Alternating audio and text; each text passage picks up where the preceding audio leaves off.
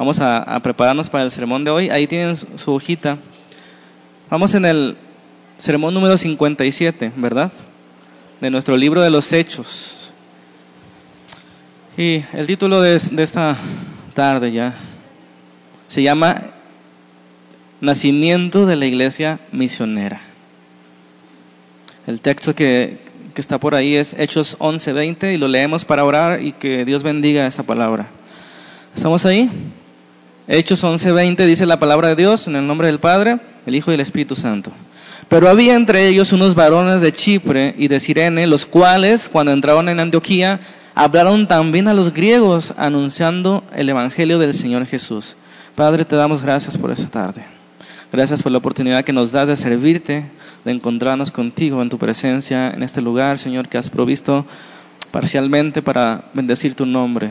Te damos gracias por cada uno de los que han venido hoy con una disposición en sus corazones, con una necesidad que ojalá tú quieras saciarla, Señor. Yo te pido que no haya estorbo ni en la manera de hablar mía, ni en la manera de recibir de mis hermanos, ni ninguna distracción para poner atención a lo que tú quieres hablar a nuestros corazones, Señor. Que no solamente sean palabras, sino que sea palabra viva que penetre en nuestros corazones y nos lleve y nos mueva a hacer algo en esa, en esa ciudad, en este lugar donde estamos. Te damos gracias, Señor, y te lo pedimos en el nombre del Señor Jesucristo. Amén. Claramente les pongo los propósitos del sermón. Ahí en el texto que vamos a analizar el día de hoy es poner las bases, entendamos eso como fundamentos o cimientos, ¿no? Para construir una iglesia misionera. Yo les pregunto, ¿quisieran ustedes construir una iglesia misionera? ¿Sí? Ok. Bueno, vamos a ver un poquito las bases, cómo construir. El propósito 2, que no tiene menor importancia, simplemente numerados, es entender que el crecimiento sano es de adentro hacia afuera, y lo vamos a ver en su momento, ¿qué quiero decir?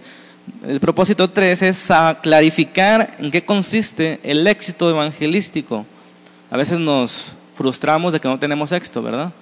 Vamos a ver en qué consiste. Y cuatro, saborear la importancia de la diversidad de dones del llamamiento de cada uno y la unidad del cuerpo en las misiones. Es importantísimo para las misiones que haya diversidad de dones, que haya un llamamiento específico para cada uno y que haya también unidad en el cuerpo. Sin esto es imposible realmente pensar en, en misiones. El tema son las misiones.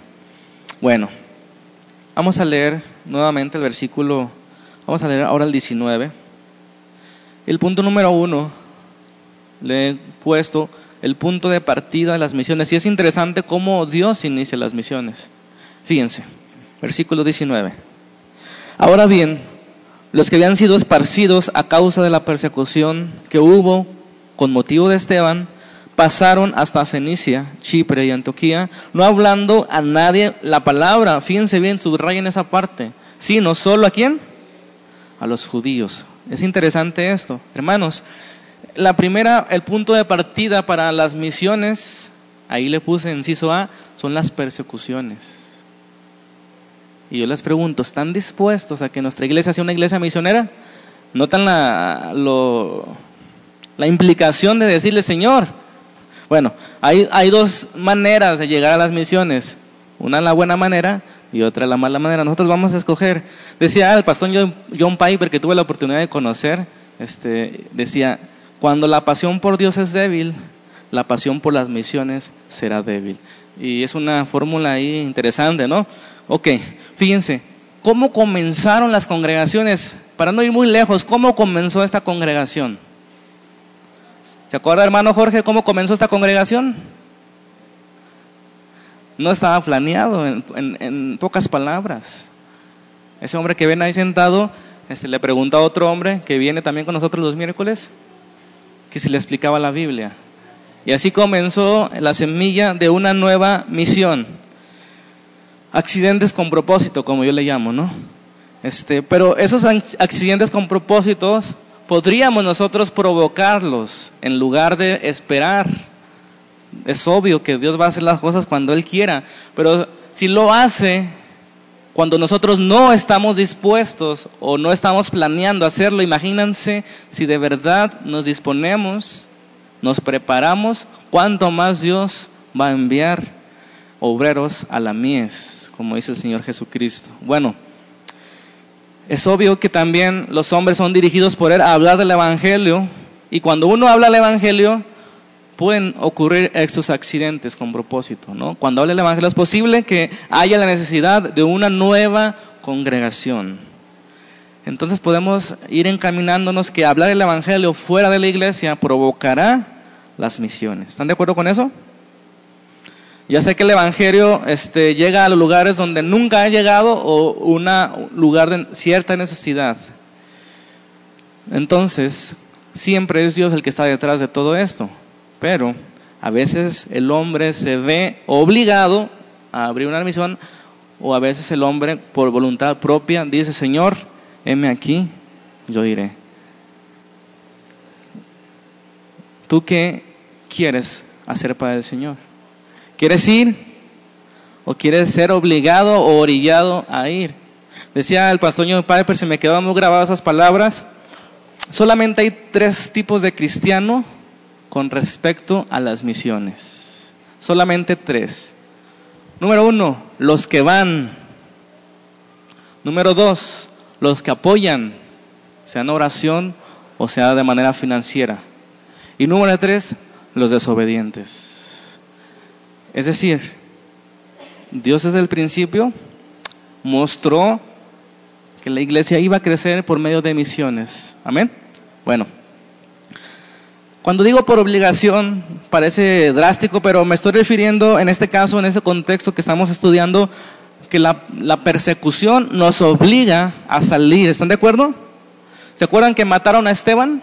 ¿Se acuerdan que Esteban les dijo sus verdades a los judíos en el capítulo 7? ¿Qué sucedió al final cuando les dijo, ustedes resisten al Espíritu Santo? Siempre están desobedeciendo.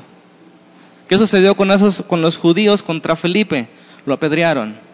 Lo apedrearon y sabemos que en ese, en ese momento estaba un hombre llamado Saulo, que nació en la ciudad de Tarso. Después nosotros lo conoceremos más. Pero eso es importante, hermanos, porque al empezar el capítulo 8 dice la escritura que como fueron esparcidos los discípulos, comenzaron a predicar en otras partes. Esa palabra esparcir, hermanos, significa o da la idea de aquellos que siembran y tiran la semilla. Entonces era obvio que la persecución era planeada por Dios para sacar a la iglesia de Jerusalén, para sacar a la iglesia de Judea, para llegar a Samaria y después hasta los últimos rincones de la tierra. ¿Hasta ahí vamos bien? Bueno, sabemos que Felipe, este, cuando comenzó a salir ahí en Samaria, sucedieron muchas cosas, sucedieron milagros, la gente creyó, inclusive un hombre llamado Simón, raro, ¿verdad? El mago. Este, después Felipe fue enviado con el etíope eunuco y las cosas iban bien, iban avanzando. Pero en Samaria sucedió algo interesante los samaritanos fueron recibidos en la iglesia, ¿se acuerdan? Y eso es muy interesante. Para nosotros no tanto, pero si ponemos, si nos ponemos en los zapatos de los judíos, decirle a un samaritano entra a la iglesia era muy difícil. Implicaba que ellos, según en su mente, rompían muchas reglas, como no comer con aquellos que no se lavaban las manos, como no comer con aquellos que no habían sido nacidos de padres judíos. Y entonces no les amaban a los samaritanos, no le amaban. Entonces si no le aman, no quieren que ellos sean salvos. ¿Están de acuerdo? Bueno, Lucas aquí está retomando la situación del capítulo 8 y vuelve a decir en el versículo 19, si leemos de nuevo, dice, los que habían sido esparcidos a causa de la persecución que hubo con motivo de Esteban, Fíjense bien, con motivo de Esteban, o sea, a través de que mataron a un hombre de Cristo, comenzó la persecución en Jerusalén. ¿Qué sucedió con esa persecución? Que hombres y mujeres tuvieron que huir. No dijeron, vamos a cambiar de aires, no dijeron, vamos a vivir en, otro, en otra ciudad, que aquí ya es muy difícil. No, ellos tuvieron que dejar su casa, ellos tuvieron que dejar su trabajo y tuvieron que huir de la persecución. Uno de esos lugares ahí dice Fenicia, Chipre y Antioquía. Pero fíjense bien, ellos no iban hablando palabra a los no judíos. ¿Se dan cuenta de eso? Dice que iban hablando la palabra, pero solamente a los judíos. Esa es una, eso es importante, fíjense. Con esto, Y con la historia, si estudiamos la historia de la iglesia, nos damos cuenta, hermanos, que la persecución es el inicio de los despertamientos de la iglesia de Cristo. Entonces, eso de para de sufrir es una total contradicción en el sentido estricto de la palabra, ¿verdad? Pero aquí me atrevo a decir, hermanos, no solamente la persecución nos orilla a las misiones, e, es uno de los instrumentos que Dios usa, pero me atrevo a decir que es la comodidad, la marca de la iglesia desobediente. ¿Están de acuerdo con eso? Os les dejo un momento para que piensen y digan otra cosa. ¿Ustedes creen que la, una de las marcas importantes de la iglesia desobediente es la comodidad?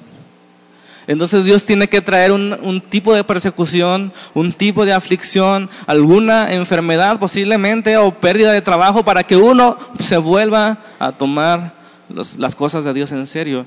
Ojalá no fuera así, pero los que son padres podrán entender que muchas veces solamente los hijos entienden a la mala, con castigos, con, ese tipo de, dirección. Ok, fíjense bien, esto nos pasa al, inciso B de este punto 1.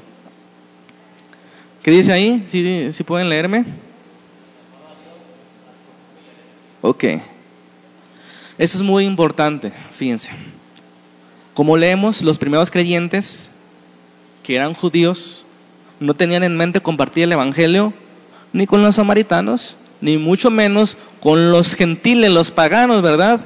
Esto nos lleva a un gran principio para el éxito en el evangelismo según Dios, para el éxito en las misiones.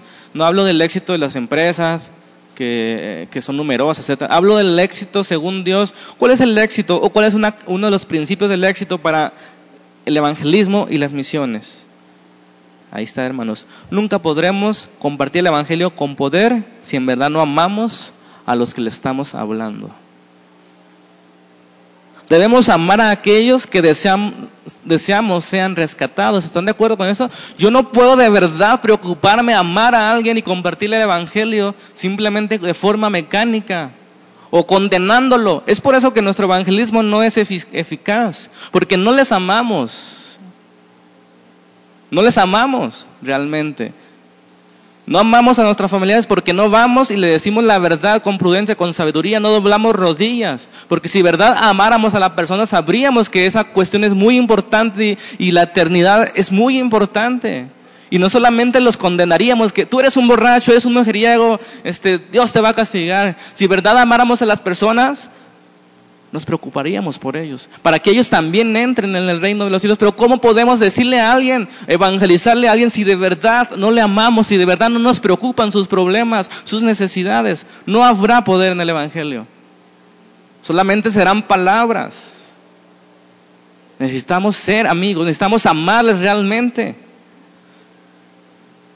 Y es que es bien fácil amar a los suyos, ¿no? Es bien fácil amar a los que piensan como tú. Es muy fácil amar a los que se comportan como tú. Es fácil amar a un cristiano bueno en el testimonio. Pero qué difícil es amar a un cristiano que se ha desviado de la doctrina. Qué difícil es amar a un cristiano que se ha desviado de la conducta. Qué difícil es más amar a un no cristiano que está alejado de Dios, que blasfema contra Dios, o a un ateo, o a un musulmán. Qué difícil es amarlo, pero si no lo amamos, ¿cómo podremos hablarles la verdad con amor? Porque no solamente es decir la verdad, es decirla con amor. Porque la verdad siempre será la verdad. Pero cuando es sazonada con amor, como somos llamados a hacerlo, puede transformar esos corazones duros y obstinados de la gente. Entonces queda claro, hermanos, que no podemos intentar rescatar a alguien si no le amamos realmente. ¿Cómo podemos ayudar a una persona si no estamos ahí cerca, con paciencia, soportándolos los unos a los otros? Esto suena lógico, pero no lo, era, no lo es tanto. En la realidad suena lógico que tengamos que amar a nuestros enemigos. La misma escritura lo dice. Pero la realidad es que no es, no, no lo estamos haciendo. ¿Por qué esos judíos no compartían el Evangelio con los samaritanos al principio? ¿Por qué creen ustedes? ¿Por qué no creen que los compartían con los paganos? ¿Por qué no compartían? ¿Por qué solamente le hablaban a los judíos? Porque no les amaban. Porque el Señor les ordenó ir, ser testigos, ¿verdad? en Jerusalén, en Judea, en Samaria y hasta los últimos rincones de la tierra, pero ellos pensaban que ser testigos solamente con los judíos y no con sus enemigos, no con los samaritanos que ellos lo veían como perros inmundos. Es triste que no amemos a nuestros enemigos, que no amemos a esas personas que no han sido rescatados, que no han conocido la verdad, que no tengamos misericordia también de ellos, que pasemos delante de un necesitado y volteamos la vista y endurezcamos nuestros corazones. Es triste no sentir amor por ellos, hermanos. Sin embargo, la causa o el motor principal por el cual debemos evangelizar o ir a las misiones, ¿cuál es? No es el motor principal la obediencia a Dios que nos ordena, vayan y prediquen. No debe ser el motor principal ni tampoco el amor a las almas, que estamos diciendo que es muy importante. No me malentienda, es muy importante amar a los enemigos. Determinante es obedecer a Dios, pero hay un propósito, hay un motivo principal por el cual nosotros vamos a ser movidos a renunciar, si así fuera necesario, a nuestra vida cómoda en Guadalajara. O sea, si lo estoy poniendo bien claro, ¿cuántos estarían dispuestos a salir de la ciudad y sufrir en otros lugares? Es obvio que tienen que ser llamados, porque sobre todo los que tienen familia y tienen que orar. Pero me pregunto, ¿de verdad estaremos dispuestos a dejar un negocio, un trabajo bueno, una casa? Bueno, por la buena es mejor que por la mala. Porque si Dios llama, no importa que tú te resistas, Dios va a provocar que tú llegues al momento de salir de comodidad. Entonces yo les pido en el nombre de Jesucristo que salgamos de la comodidad que esta vida nos presenta. No nos conformemos a la corriente de este mundo, que no nos preocupen las mismas cosas de este mundo. Cada día tiene sus afanes y el mundo tiene sus problemas, pero hermanos, Dios sabe cuál es su necesidad. Entonces queda claro que el motivo principal no es la obediencia a Dios y no es tampoco el amor a las almas, el motivo principal es nuestra pasión por la gloria de Dios. Eso es al final lo que nos moverá. Es decir, si nuestra pasión por Dios es débil, nuestro amor a las misiones será débil. Pero si nuestra pasión por Dios es grande, es fuerte, hermanos, yo les pregunto, ¿quién podía detener a esta iglesia?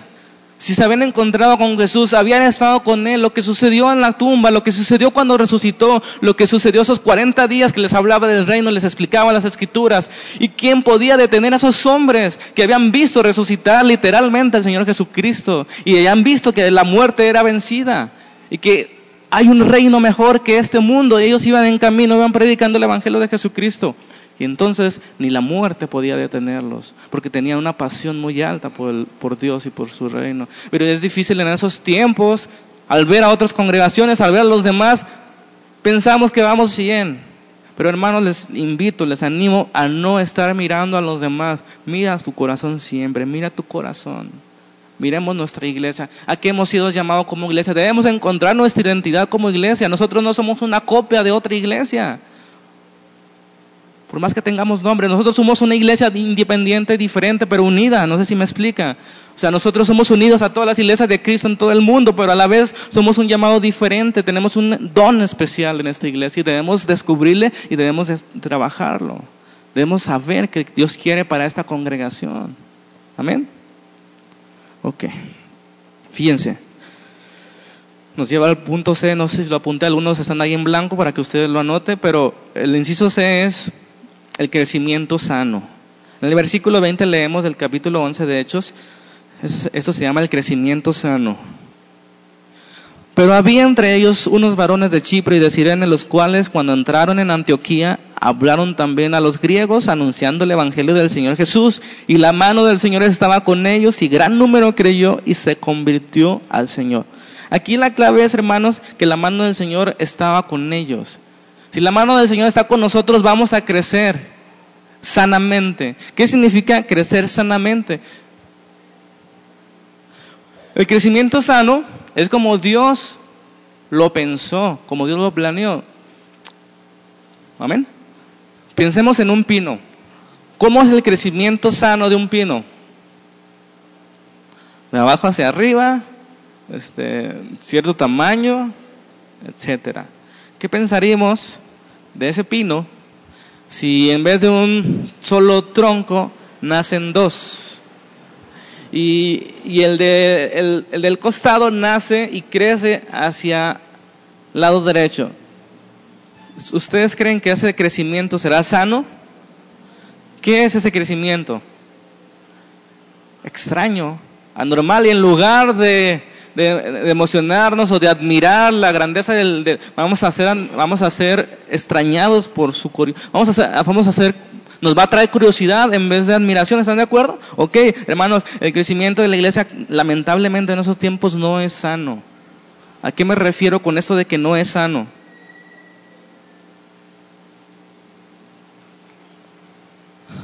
Fíjense cómo crecen las iglesias hoy. Hoy las iglesias crecen cuando se dividen. ¿Ustedes creen que es un crecimiento sano? ¿Sí se dan cuenta?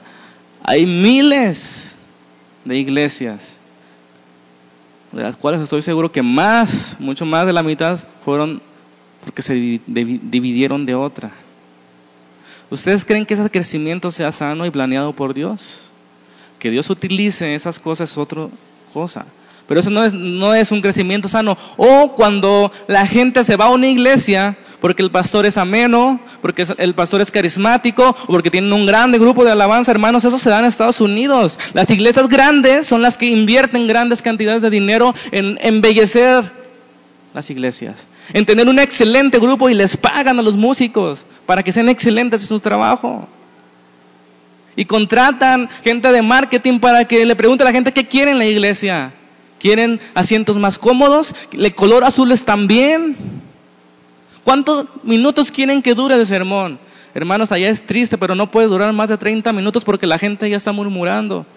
¿Qué disposición es ese para en el día del Señor? ¿Qué va a hacer el Señor con esa gente que no puede apartar ni siquiera un día en la semana? No puede pasar nada por más dinero que tengan, por más tempos tan, grandes que tengan, por más canales de televisión que tengan. No puede pasar nada cuando no hay una disposición verdadera. Ese crecimiento no es sano. Porque los congregantes de una iglesia pequeña que va comenzando, que tiene sana doctrina, las personas que vienen ven uh, qué poquitos, uh, que, que no cabe cantar, uh, esto y lo otro. Y entonces dicen, no, pues yo me voy a la iglesia de Hilson. O yo me voy a la iglesia de aquel cantante. Son diez mil son 20 mil. Y aparte te dan café en la entrada. ¿Se dan cuenta? Ese crecimiento no es sano. Esas iglesias crecen de afuera hacia adentro, de afuera hacia adentro. Atraen a la gente de una manera que no es el que yo veo en las escrituras. Es triste que crezcamos así, hermanos. Necesitamos crecer de adentro hacia afuera. Ok, somos poquitos, pero esos poquitos vamos a prepararnos, vamos a tener comunión con el Señor, vamos a ponernos en oración, vamos a descubrir el llamado que cada uno tiene, vamos a equiparnos y vamos a enviarnos. Allá hay necesidad. Yo no quiero que solo estemos aquí llenando y que se sienta bien porque estamos llenándonos. No. Se trata que estemos preparando el cuerpo de Cristo para la obra del ministerio, de salir a ver a los necesitados de ir a los hospitales como pretendemos estarlo haciendo. Necesitamos comenzar a decir, despojarnos incluso de esta corriente en la misma iglesia de crecer hacia adentro, de mejorar nuestras estructuras para que la gente se sienta más cómoda, de acortar los sermones, de ser más ligeros en el mensaje para que la gente diga, ah, aquí está bien, me tratan bien. Pero hermanos, eso es debido a muerte, se trata del reino de Dios y no de nuestra comodidad. ¿Cuántos están dispuestos a sacrificar su comodidad a causa del reino de Dios? Es lo que dice Jesús en las bienaventuranzas. Bienaventurados aquel que es perseguido a causa del Evangelio, a causa de la justicia. Y yo creo que es tiempo, hermanos, de que nos despojemos de cualquier tipo de comodidad. Cuando digo comodidad no quiero decir que tengas abundancia, quiero decir que tú vas de acuerdo a la corriente de este mundo. Que solamente eres diferente al mundo los domingos, pero todos los días eres igual. Necesitamos despojarnos de esa comodidad ese amoldamiento al mundo y a su pensamiento. Ok. Entonces, hermanos, vuelvo a repetir, yo quiero adoptar esa filosofía. Solamente habrá aquí tres tipos de cristianos, de acuerdo a las misiones. Los que van, los que apoyan y los que desobedecen. Yo te invito, hermano, a que tú estés orando al Señor, y estés aportando en oración y un peso ahí, un peso la semana que tiene, se va juntando y en algún momento, hermanos, de verdad que los recursos es lo de menos cuando Dios envía, los recursos es lo de menos. Pero encontrar un corazón dispuesto a sufrir a despojarse, eso sí es complicado. Una iglesia que no piensa en misiones entonces es una iglesia que ha perdido su rumbo, que ha perdido su llamado. Hermanos, yo les invito de verdad a que meditemos en esto. Y se los voy a repetir y se los digo con sinceridad y con transparencia. No queremos en esta iglesia embellecer el edificio. No queremos en esta iglesia enriquecer al pastor y su familia. No. Queremos que crezca hacia afuera. Y si un día tenemos que escoger entre comprar un edificio y, enviar, y apoyar una misión, yo creo que no habrá mucho que orar. Vamos a ser obedientes al Señor. Amén. Vamos al punto número dos. Estableciendo las misiones. Estableciendo las misiones. Fíjense, capítulo 11, versículo 22, nuevamente. Llegó la noticia de estas cosas a oídos de la iglesia que estaba en Jerusalén, la primera iglesia y enviaron a Bernabé que fuese hasta Antioquía. Acordemos, hermanos, que Jerusalén era donde se, empezó la iglesia, ¿verdad? Y una iglesia, cuando pensamos en iglesia, no estamos pensando en un edificio grande. Cuando pensamos en iglesia, estamos hablando de hermanos en Cristo rescatados que se reunían en casas y que iban al templo también, al de los judíos, a, la hora de la oración, etcétera. Pero la iglesia no estaba conformada como hoy pensamos y, al pensar nosotros decimos la iglesia de Rancho Nuevo y nos imaginamos el edificio, ¿no? Pero la iglesia es mucho más que un edificio, hermanos. Es ese mover, ese sentir, esa, esa pasión por Cristo, esa pasión por la verdad, porque el evangelio se predique. Este evangelio se iba regando con los judíos, pero aquí hubo unos que tuvieron una iniciativa loca, ¿verdad? Ahí un poquito antes del 22, en el 21 bueno, más bien en el 20 dice que algunos de Chipre y Sirene hablaron también a los griegos. Ellos se fijan que hicieron algo distinto a lo que estaba haciendo la iglesia de ese momento y podría pensarse que era malo, o sea, ¿Cómo aventurarse a hablarle a uno que no conocía absolutamente nada de las escrituras, absolutamente nada del templo, absolutamente nada de Yahvé, de Jehová? Era una locura en ese momento hablarle a esas personas, pero esos hombres se animaron y entonces al ver lo que estaba sucediendo en aquel lugar, que personas que no eran judíos estaban creyendo, aquí esos hombres de, la iglesia de Jerusalén enviaron a Bernabé y no se equivocaron en enviar a Bernabé, hermanos, porque ahorita vamos a ver por qué Bernabé este, fue el perfecto. Y aquí, hasta aquí puedo decir en el inciso A, hermanos, que los deseos son necesarios, pero no suficientes. Tener ganas es bueno. Es necesario tener un corazón dispuesto de ir, de sacrificarse.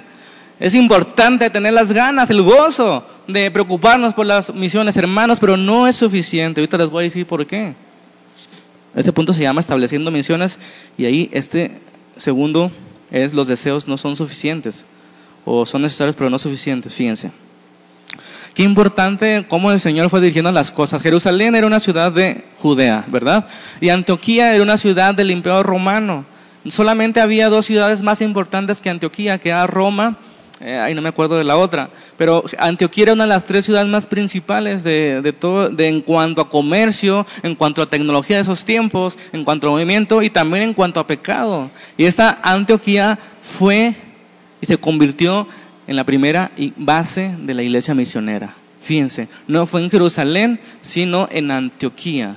Y ahorita vamos a ver más detalles. Ok, entonces queda claro que es importantísimo, yo diría también determinante, tener pasión para ir.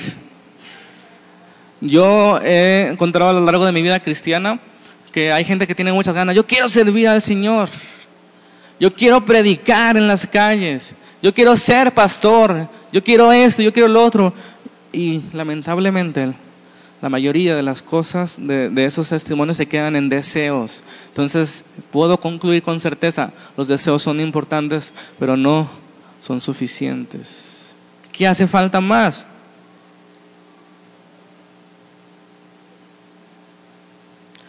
¿Qué más hace falta? Disposición. Esos son deseos. estoy hablando de lo mismo, deseos, disposición, ganas. ¿Qué más hace falta?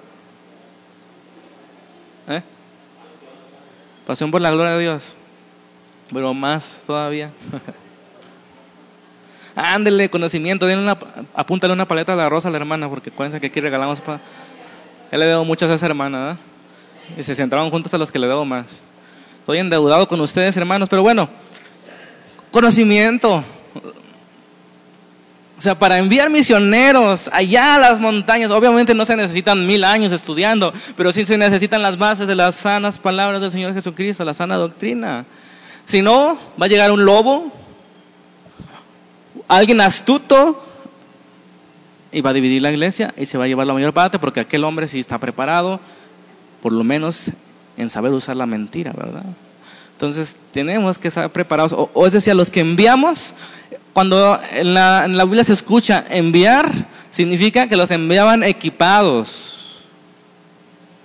no, nos envía, no le enviaban a la guerra sin fusil, los enviaban equipados, los preparados, capacitados y sobre todo dirigidos por el Espíritu Santo. Eso es muy importante. Estoy seguro que esta iglesia de Jerusalén estuvo orando y decidieron enviar a Bernabé por las características que él tenía, por los dones que él tenía, era la persona indicada para comenzar a construir la base de una iglesia misionera. ¿Vamos bien hasta ahí? Ok. Vuelvo a insistir hasta este momento, hermanos, que no es tan difícil, aunque suene imposible, los medios económicos para las misiones. Aquella iglesia en Estados Unidos o la iglesia en general de Estados Unidos piensa que con dinero ya solucionó todos sus problemas. Pero yo digo, hay que aprovechar que ellos den y nosotros vamos.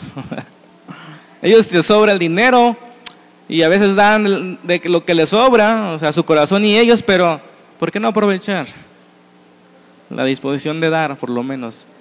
Y aquí en México yo creo que habría más disposición de ir que más capacidad de dar. Ok, ah, bueno. Bernabé era el hombre indicado, dice en el versículo 24, porque era varón bueno. ¿Qué entienden por varón bueno? Bueno, ¿para qué? Varón bueno, bondadoso, ¿qué? ¿Qué, qué les llama esa palabrita? Temeroso de Dios, esa era otra, esa era otra cosa.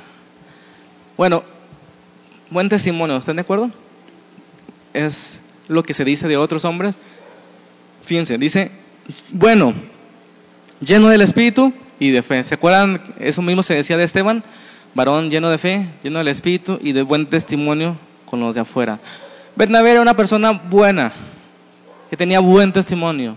Nadie podía decir, ese hombre no trata bien a su mujer ese hombre se aprovecha de la iglesia y roba. Nadie podía decir absolutamente nada de verdad. Era una persona intachable en ese sentido, pero también lleno de ese espíritu y de fe. Una persona que era dirigida por el espíritu en cada decisión que tomaba, una persona que tenía fe, confianza en lo que Dios había dicho, en los mandamientos que, que Dios había dicho y que Dios iba a estar con ellos en ese caminar. Se llamaba José este hombre, pero le llamaban Bernabé, que significa hijo de consolación o una traducción más exacta para este contexto, hijo de estímulo. ¿Sí entiende lo que es estímulo? ¿Estímulo? Era un hombre que estimulaba, los animaba, los exhortaba. Era un hombre seguramente gozoso, era un hombre optimista, que le decía, levántate, tú tienes un llamado en el Señor. Ánimo, ¿qué necesitas? Yo te ayudo. ¿No? Yo, yo me lo imagino a este hombre que era un hombre que animaba, constantemente, era un hombre optimista, hijo de consolación o hijo del estímulo. Fíjense, versículo 23, este cuando llegó y vio la gracia de Dios, fíjense, se regocijó, era un hombre que se regocijaba y luego exhortó a todos a que con propósito de corazón permanecieran fieles al Señor. Esa palabra exhortar es una palabra no solamente enojado, sino puede ser con gozo compasión, les exhortaba, ánimo, permanezcan fieles, vale la pena servir al Señor. Ustedes han escuchado de persecución, pero vale la pena entregar la vida por aquel que la dio por nosotros, porque es mejor, ¿no? Yo me imagino a este hombre que estaba así, con, gozo, y veía mucha potencial, no veía las desvirtudes en los demás, veía, tú puedes, el Señor te ha dado algo, tú tienes capacidad, no se necesita mucho, se necesita disposición, ¿no? Era un hombre que veía este, lo mejor de las personas se lo estoy diciendo no porque estoy inventando, sino porque yo veo este, a partir de aquí este hombre lo que hacía y lo que dejaba de hacer. Bueno, en el capítulo 5 ustedes pueden ver que este hombre dio sus posesiones para que no hubieran necesitados. Era un hombre bondadoso, era un hombre que no le importaba lo, lo material. Y después, cuando, bueno, le voy a adelantar la historia un poquito, pero después este, Pablo ahorita va, a ir a buscarlo, pero después tuvieron un problema, se separaron, porque Pablo no quería reconciliar a otro hermano que, había fallado. Y Bernabé, este, hay que darle otra oportunidad. Era un hombre así, ¿no? Era un hombre importantísimo. Hoy se necesitan esos hombres. No, ya no, ya no, hoy no se necesita esos hombres que sacan la espada y ¡ah! ¿no? Eso ya hay muchos allá afuera, esos que cazan herejías. Se necesitan hombres que tengan amor por esas personas que están en el error. Esas personas que concilien, ¿sabes qué? Si está equivocada, pero vamos a amarle, vamos a enseñarle con el ejemplo, vamos a enseñarle con la verdad, con paciencia. Se necesitan hombres de esos. Ya, yo creo que en esos tiempos no, no es tiempo de, de, los tiempos de enemías que le jalaba, los pelos a los que no entendían, ¿no? Imagínense. Es un tiempo de, de Bernabé, de, de que vamos a restaurar. Obviamente, si el Señor nos dice, jálale las greñas, se las jalamos. Pero tenemos que estar dirigidos por el Señor y yo creo que se necesitan hombres como este Bernabé. Ok, el inciso B de este punto 2. Ya vimos que los deseos son necesarios pero no suficientes. El punto B, y este es el final, se necesita una enseñanza sólida, perdón, sana, sólida y con propósito. Cada palabra está, cuidadosamente diseñada para que nos dé entender algo. Sana, sólida y con propósito. Fíjense. Bernabé se dio cuenta llegando ahí que había muchos ánimos, muchos convertidos, ¿no? Muchos griegos que nada que ver. Imagínense el desorden que había en el buen sentido de esa iglesia, porque imagínate los judíos tan estrictos, tan ordenados, tan callados, tan cuidadosos de cada detalle, y luego vienen unos griegos que se visten mal, que posiblemente hablaban mal, tomándolo en nuestro contexto, a lo mejor traían tatuajes, no sé, eran cholos, no sé. Entonces era, para ellos era muy, ah, ¿qué está pasando en la iglesia? Pero es ahí donde les digo, hermanos, que se necesita más a las personas para poder soportar algunas cosas, para poder llevarlos a lo más importante que es el corazón, la raíz, ¿no? Ser radical no significa ser este, fanático, ser radical significa conocerte a ti mismo, conocer a Dios y evitar aquello, sacar la raíz de tu corazón. O sea, sabiendo que, que tú tienes problemas con el dinero, tienes que ir a la raíz de tu corazón. Y eso parece fanatismo, pero tú, es por tu bien, por el bien de la causa de Dios. Sacar esas, esas cosas, ¿verdad? Como Jesús decía, si tu ojo te es ocasión de caer, sácalo. Eso se refiere a ser radical. Saber e ir al fondo del problema, no solamente superficialmente resolver. Ok, entonces Bernabé sabía que no solamente con ganas y con numerosidad ya se hacía la iglesia, él sabía que hacía falta algo más. Amén. ¿Qué hizo Bernabé? Se dio cuenta que en el ministerio, que en las misiones, no es bueno estar solo. No existe la cosa como el llanero solitario de la iglesia. Hermanos, es importante que empecemos a buscar en nuestros hermanos gente que nos apoye, gente que nos ayude a soportar la carga, los que oran, los que predican, los que evangelizan. No podemos hacer todos solos. Bernabé se dio cuenta de eso. Y él pudo decir, ah, yo puedo, el Señor está conmigo, yo aquí la, yo aquí la hago, que este, yo voy a ser el pastor más exitoso de todas las iglesias. Pero Bernabé no hizo eso, porque estaba más preocupado por la gloria de Dios, por la iglesia de Cristo, que por sí mismo, que por su posición dentro de la iglesia. ¿Qué, hizo Bernabé?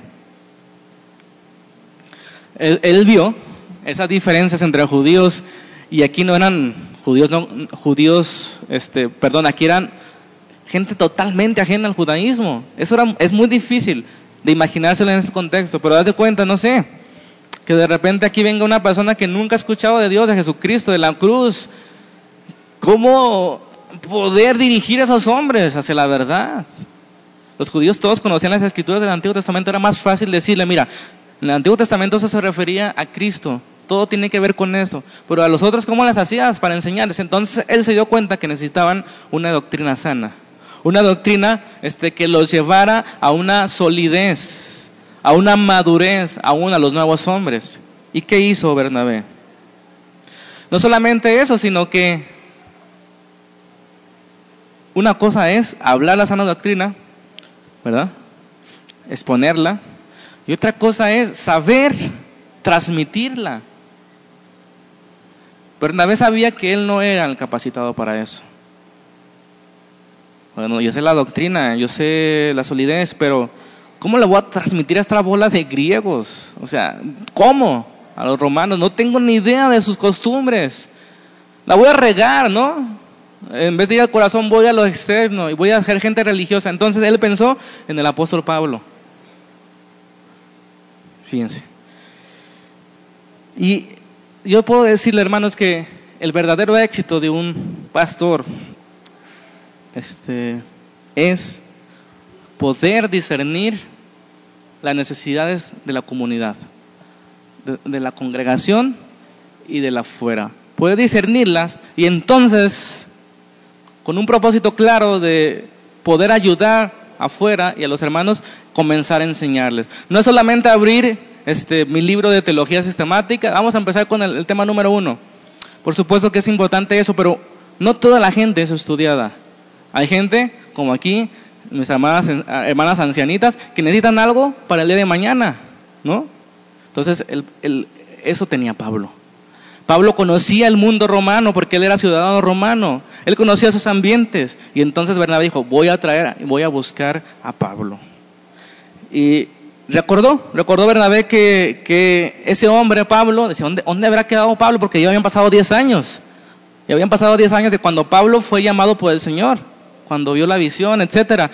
Y perdóname, yo creo que en ese momento, Señor, ¿qué hacemos? Son demasiados, ¿qué voy a hacer? No tengo capacidad. Y recordó, ¿no? Ah, Pablo, ¿dónde estará Pablo?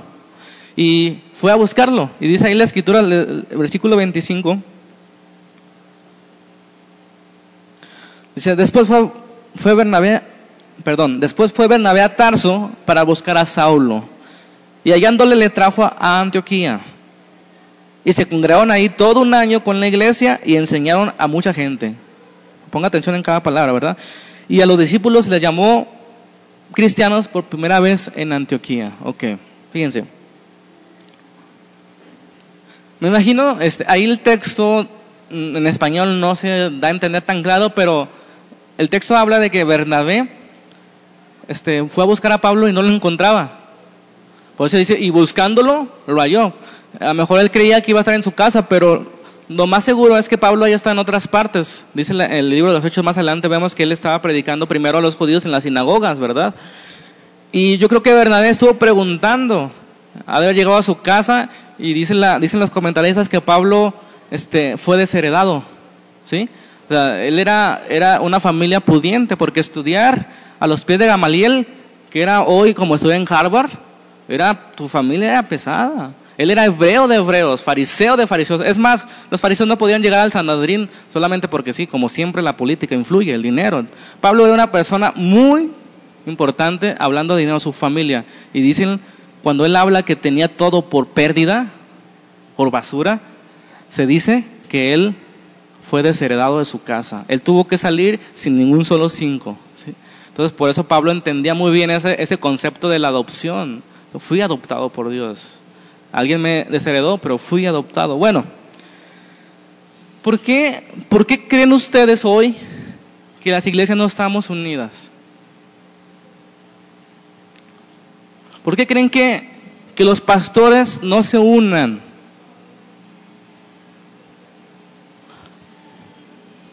¿Por qué no los pastores disciernen que ahí en sus sillas hay un futuro pastor? un futuro predicador y que posiblemente va a ser mejor que él, ¿por qué no lo disciernen? ¿Ustedes por qué creen que estamos tan separadas las iglesias de las otras?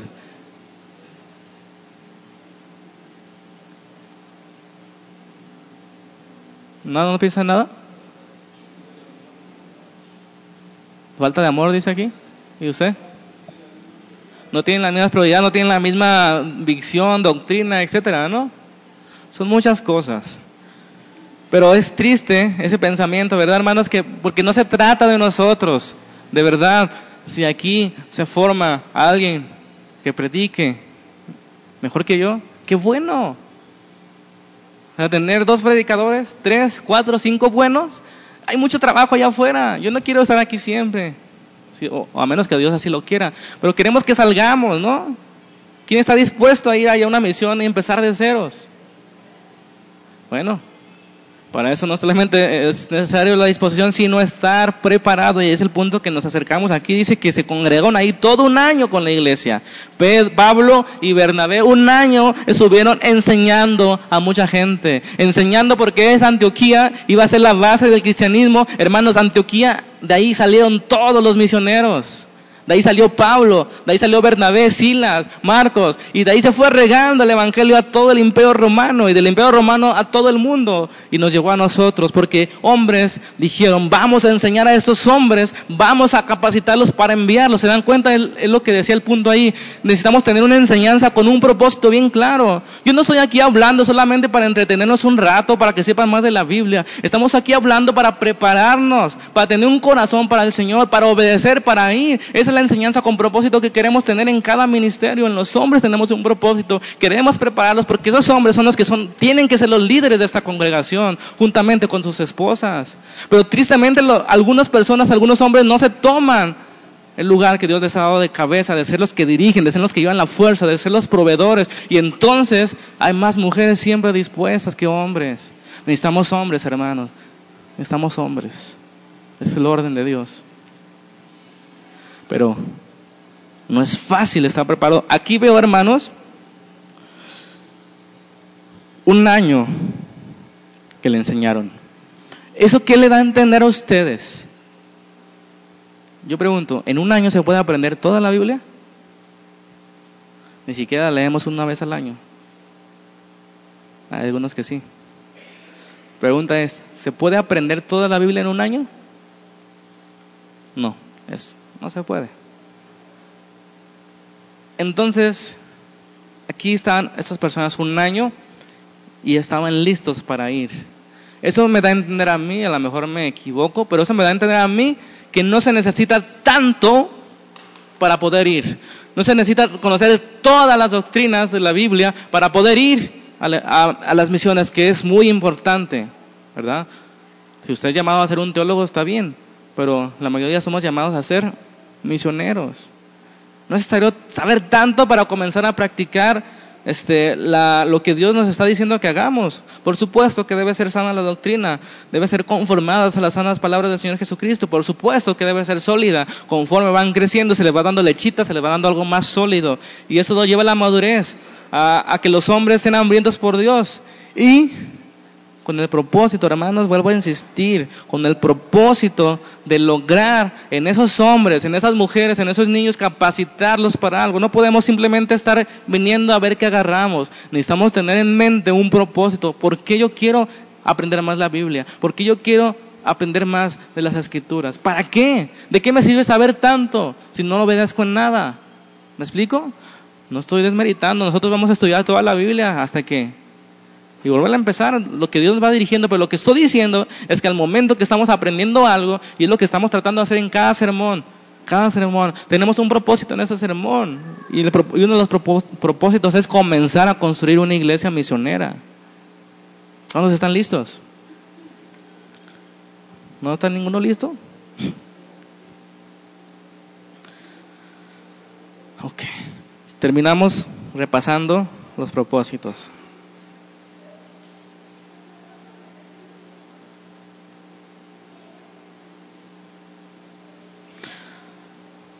Poner las bases o los cimientos para construir una iglesia misionera, ¿verdad? Ya estamos viendo más o menos qué tanto se necesita. Necesitamos un hombre que exhorte o que anime como Bernabé. Necesitamos alguien que enseñe como Pablo necesitamos gente que sea enviada y otros que, que estén apoyando, ¿verdad? Entonces yo les pido, hermanos, de verdad, que estén orando. El primer paso es que estén orando por misioneros. Amén. ¿Van a estar orando? Cada día en su oración acuérdense los misioneros. Me bendijo mucho el pastor que visité, que cada comida decía, se acordaba, Señor, y bendice a los misioneros, proveerles. Eso es el primer paso, empaparnos de ese sentir de ayudar a las misiones. Ore usted y después vaya aportando ahí un peso, dos pesos, lo que usted haya poniendo en su corazón, y, en un año vamos a tener suficiente, ¿no? Y Dios va a poner los medios y, y los momentos para enviar a gente. Ya hay un, ya hay una posibilidad de, una puerta abierta, perdón, de ir a Honduras. Entonces, ¿cuántos quieren ir? No podemos ir muchos porque está caro, pero vamos a ir a las montañas. a predicar a gente que necesita escuchar el Evangelio. Es lo que quiero que tú te conectes con el Señor. Es que yo no puedo ir, ya estoy viejo, etcétera, soy mujer, no sé, estoy trabajando, pero aquí van mis 100 pesos al mes. No estoy manipulando, estoy diciendo que tú comiences a orar al Señor y comienzas a decir, el Señor nunca te va a pedir algo que no tienes. El Señor quiere que arranques de tu corazón y que te despojes de la comodidad, eso sí. Amén. El propósito dos era entender que el crecimiento sano era de adentro, perdón, sí, de adentro hacia afuera, ¿verdad? Entonces, la conclusión era que no vamos a procurar primeramente embellecer nuestros templos, ni confiar en los medios de, de que la gente se enamore del lugar para que se sienta contenta, ¿verdad? Vamos a procurar más que nada afuera, salir y los que de verdad tienen necesidad, compartirles el Evangelio. Tres, clarificar en qué consiste el éxito evangelístico. Y así de claro, no podemos, si no amamos a esa persona, no podremos hacer nada por él. Si tú quieres sacar a alguien del error, tienes que amarlo de verdad. Cuatro, la importancia de la diversidad de los dones, llamamiento y unidad en el cuerpo de Cristo. Hermanos, no podemos estar solos. Los celos deben desaparecer. No, aquí no hay de que él me dedica mejor, el otro predica mejor. No, aquí se trata del reino de Dios. Amén. No debe de haber celos. Si Dios levanta a un predicador, a un pastor, qué bueno, qué bien. Vamos por otra congregación en lugares donde no haya, porque ya estamos llenos aquí, ¿verdad? Vamos a buscar. Entonces, no te desanimes en nada. Aquí lo que dice el pastor no es la última palabra, es lo que dice la palabra. Y vamos a ser dirigidos por el Señor. Y si uno se tiene que ir, el otro que se quede. Amén. Entonces, usted no se enamora de nadie. Aquí nadie es indispensable. Si aquí predica una persona que no le gusta, pero si te dice la verdad, tienes que acatar esa verdad. Bueno. Entonces es importante la diversidad. No todos son pastores, no todos son evangelistas, no todos son misioneros, no todos este, pueden dar, pero hay unos que sí pueden dar, hay otros que pueden ser hospedadores. Esa es la belleza del cuerpo de Cristo, que tú estás llamado a dar, porque la bendición está en dar, porque el crecimiento sano está en dar. El crecimiento según el mundo es ahorrar, recibir, guardar. El crecimiento en Cristo es dar, despojarse dejar de ser cómodos. Amén. Entonces yo quiero, ahí dice una pregunta al final. No me acuerdo cuál era, pero ahí dice una. Ahí está tu pregunta. espero que el Señor te haya hablado. ¿Qué puedes hacer tú para apoyar las misiones? Ora al Señor y comencemos a actuar. El Señor va a hacer grandes cosas cuando nosotros nos disponemos a movilizarnos. Entonces vamos a orar, hermanos, que Dios nos ayude en este nuevo emprendimiento. Yo sé, a veces suena loco, ¿no? ¿no? podemos con nuestros propios problemas, pero vamos caminando, ¿no? Nuestros problemas y caminando hacia la meta, a un propósito claro, que seamos una iglesia que ama a las misiones. Ok, vamos a orar. Señor, te damos gracias por tu misericordia, Padre, por tu bondad, por tu perdón, por tu paciencia con nosotros. Yo te doy gracias por cada hermano aquí presente.